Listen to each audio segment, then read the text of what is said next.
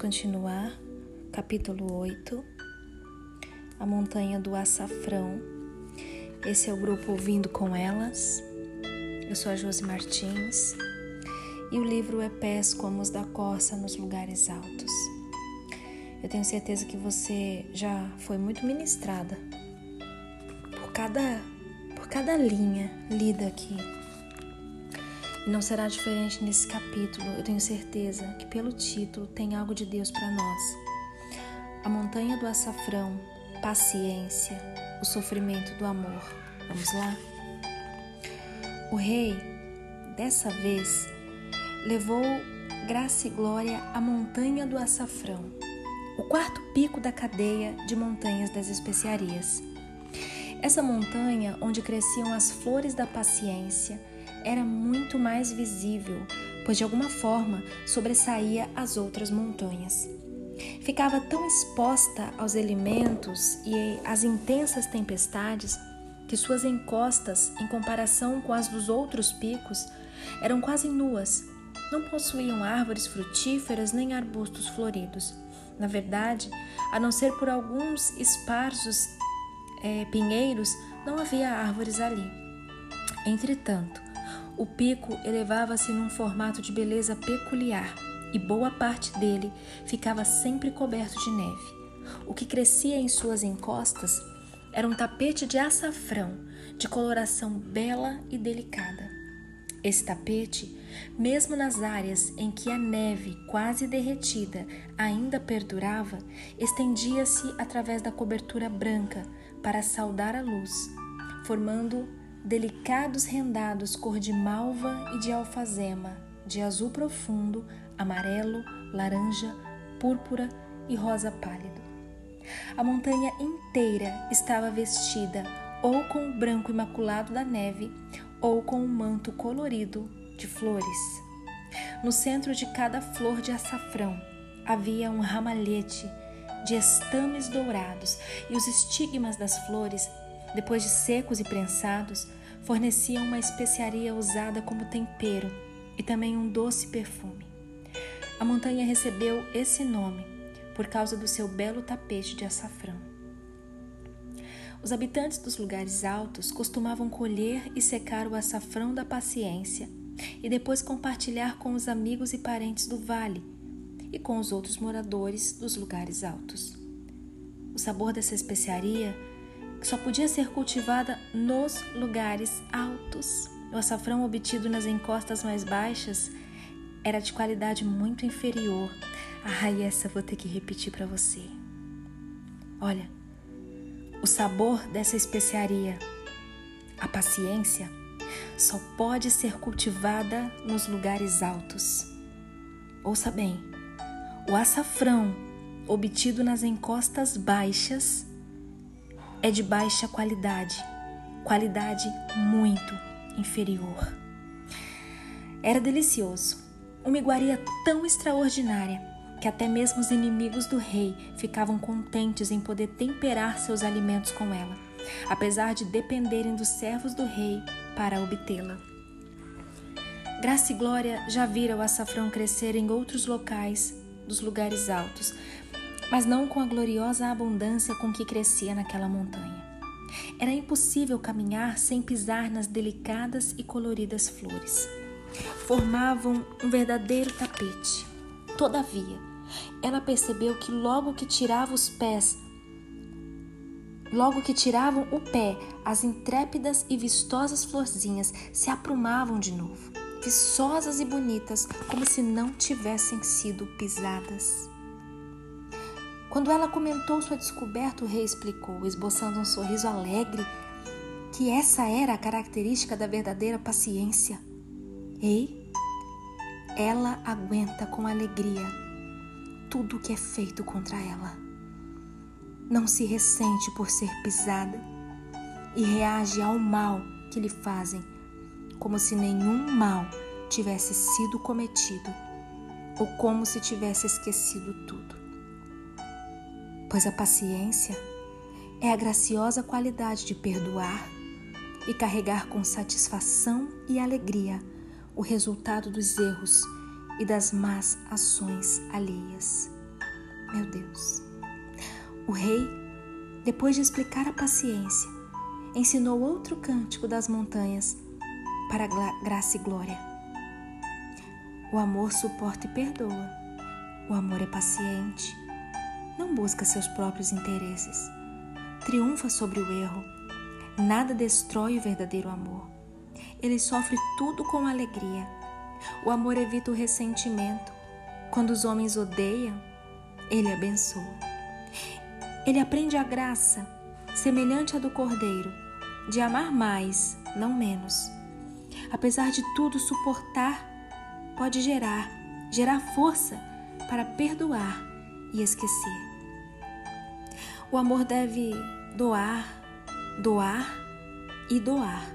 O amor deve morrer ou compartilhar.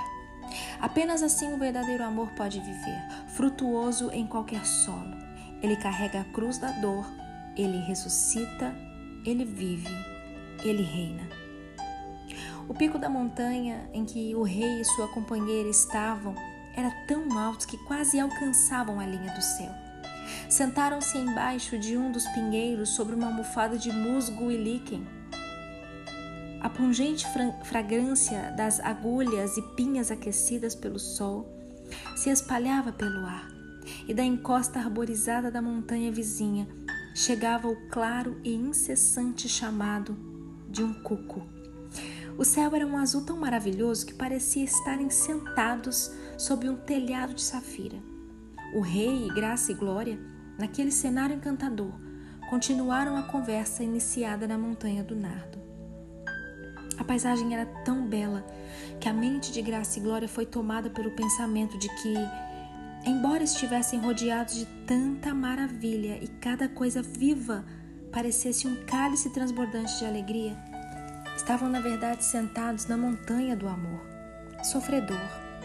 Foi esse estranho paradoxo que, por fim, levou, levou graça e glória a romper o silêncio dedicado à meditação em que estiveram imersos. Meu Senhor, disse ela, esta é a montanha da paciência. O amor não tem poder para salvar e ajudar os outros sem o sofrimento. Por que o amor tem que sofrer? E acima de tudo, por que o amor tem que ser paciente? Isso acontece porque a verdadeira essência do amor é a unidade, respondeu o rei. Por isso, o amor deve sofrer. Se as amadas criaturas que o Criador trouxe à existência por causa do amor devem sofrer, então o amor, por causa da sua unidade com elas, não pode deixar que elas sofram algo que ele não esteja disposto a sofrer junto com elas. Como toda a humanidade sofre por causa da terrível doença do pecado e suas temíveis consequências, eu, que sou um com a humanidade, eu sofro com ela. O amor de Deus, desde o primeiro pecado, está, por assim dizer, na cruz do sofrimento.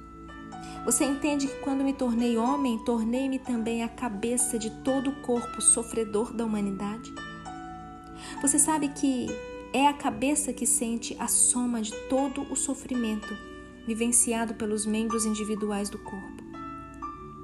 O mistério do amor é tão grande que o homem só consegue apreender pequenos fragmentos dele. Contudo, um dia, o ser humano enfim entenderá esse mistério. A incrível revelação de que o Filho de Deus, feito Filho do homem, foi crucificado pelo pecado dos homens carregando todos os pecados e sentindo-os, subjugando-os todos, e que ao fazer isso venceu a doença do pecado que aflige os homens sofredores. Pense no que representa poder salvar e curar. Poder extrair de algo destruído e enfermo uma coisa gloriosa, o que não seria possível sem esse amor sofredor. Ele ficou em silêncio algum tempo, e graça e glória dominada pelo mistério, pelo mistério da agonia do amor, também não, não conseguiu dizer nada. Contudo, tornou a ouvir a voz branda do amor sofredor. Na verdade, ele sussurrava tão baixinho que ela mal conseguia distinguir as palavras. Mas foram essas as palavras que ela acredita haver escutado.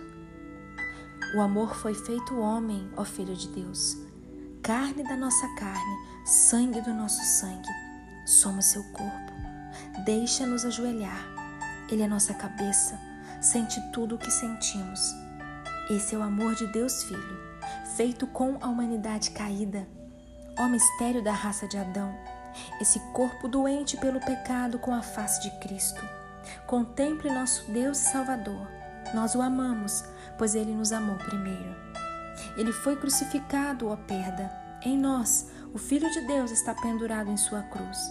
Erguido lá, no corpo da humanidade, ferido pelo pecado, aviltado e transpassado. Ele é nossa vida, nosso sopro de vida. Embora no corpo da nossa morte toda a dor temível da doença do pecado é sofrida pela cabeça coroada de espinhos. Contemple nosso Deus e Salvador. Ame-o, pois ele nos ama tanto. Ele desceu ao inferno, o abismo das profundezas, o amor de Deus conhece bem. Ele é um conosco e não nos abandonará, nem mesmo do coração mais obstinado. Onde nos esconderemos de ti?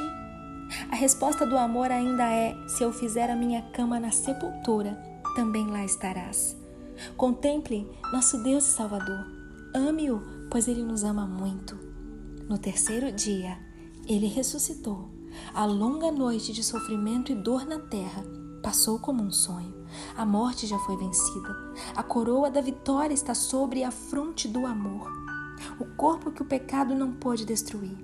Agora curado e ressuscitado para a vida e a alegria. Por meio de Adão veio todo o pecado e dor. Em Cristo, todos os homens vivem de novo. Contemple nosso Deus e Salvador.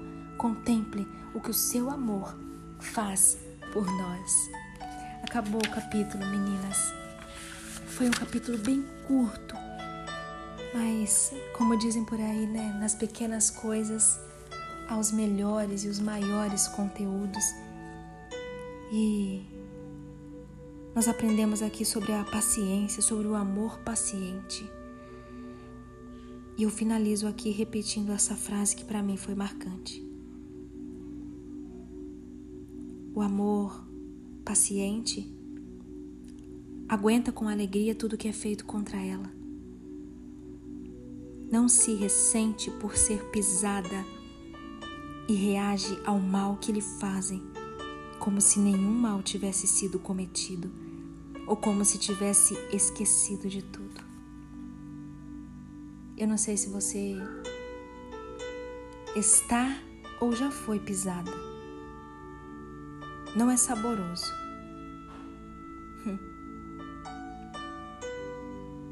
Mas quando nós pisamos nos lugares altos, quando nós frutificamos na montanha do amor, nós precisamos produzir esse fruto da paciência e aprender com ele de que a nossa reação ao mal que nos fazem vai ser simplesmente agir como se nada tivesse acontecido. Fica com essa palavra, minha irmã. Que Deus te abençoe. Tenha pausa do final de semana, mas na segunda-feira nós estaremos de volta. Um beijo e um ótimo final de semana para vocês.